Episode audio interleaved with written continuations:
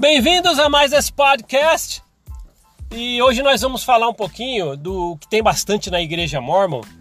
E quem é membro ativo da igreja, que está ouvindo aqui esse podcast, e quem também não está mais ativo na igreja, acredito que muitos vão se identificar com isso, que são os jargões né, que existem na igreja. Os jargões, que, que é? Aquelas frases de impacto. Né?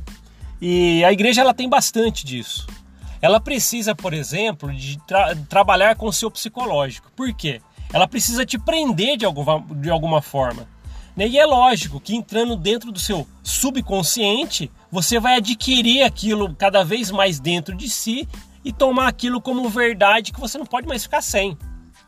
Né? O exemplo que eu gosto, gosto de dar né, sobre isso é aquele da primária, né? aquela organização de crianças lá da, dentro da igreja que você leva seus filhos, né? Ou, ou, quem aqui talvez já deve ter participado da primária quando era criança, né? E a gente já cresce lá dentro da primária, né? Nas aulinhas que tem, com os jargões, né? Ah, eu sei que a igreja é verdadeira, eu sei que Joseph Smith foi um profeta, que o livro de Mormon é verdadeiro, a gente cresce falando isso. Né? Eu lembro que a, aqueles testemunhos que as crianças davam, né, para poder um para os outros dentro das salas de aula, era com essas frases, né? Era ensinado assim, vai lá, fala agora que a igreja é verdadeira, que Joseph Smith foi um profeta, que o livro de Mormon é verdadeiro. E você cresce dentro da igreja repetindo isso diversas vezes. Várias vezes você vai falar isso para você mesmo.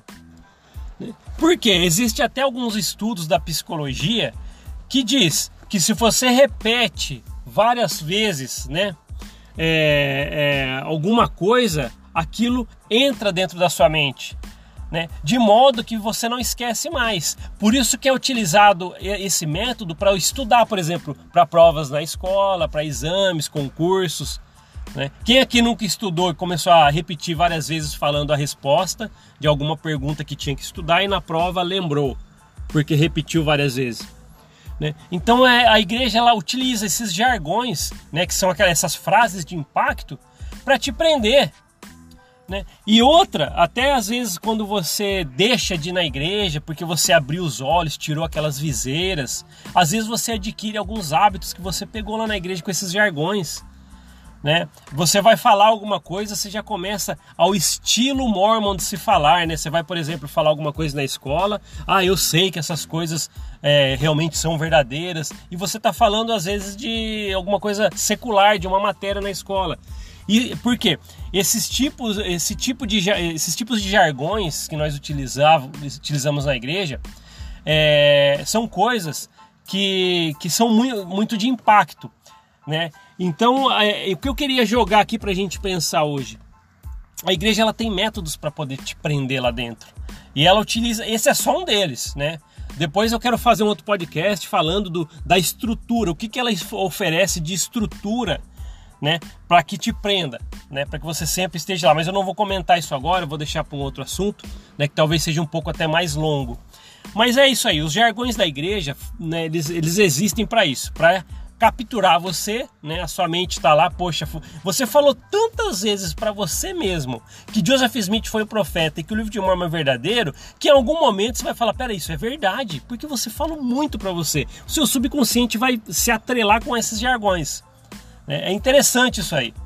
Né? E quando você consegue se livrar disso, né, já é uma grande vitória. Né? Muitas pessoas que estão abrindo os olhos na igreja estão tentando tirar isso delas. Né? Aquele jeito mormon de ser. Né? Então isso aí perdura muitas vezes, que, mesmo quando você deixa de frequentar, você quer se libertar de tudo aquilo. Né? Às vezes você se pega com aquele jeitinho mormon em alguma coisa. Por quê? É a maneira de, da qual você foi, foi criado lá dentro, podemos dizer assim.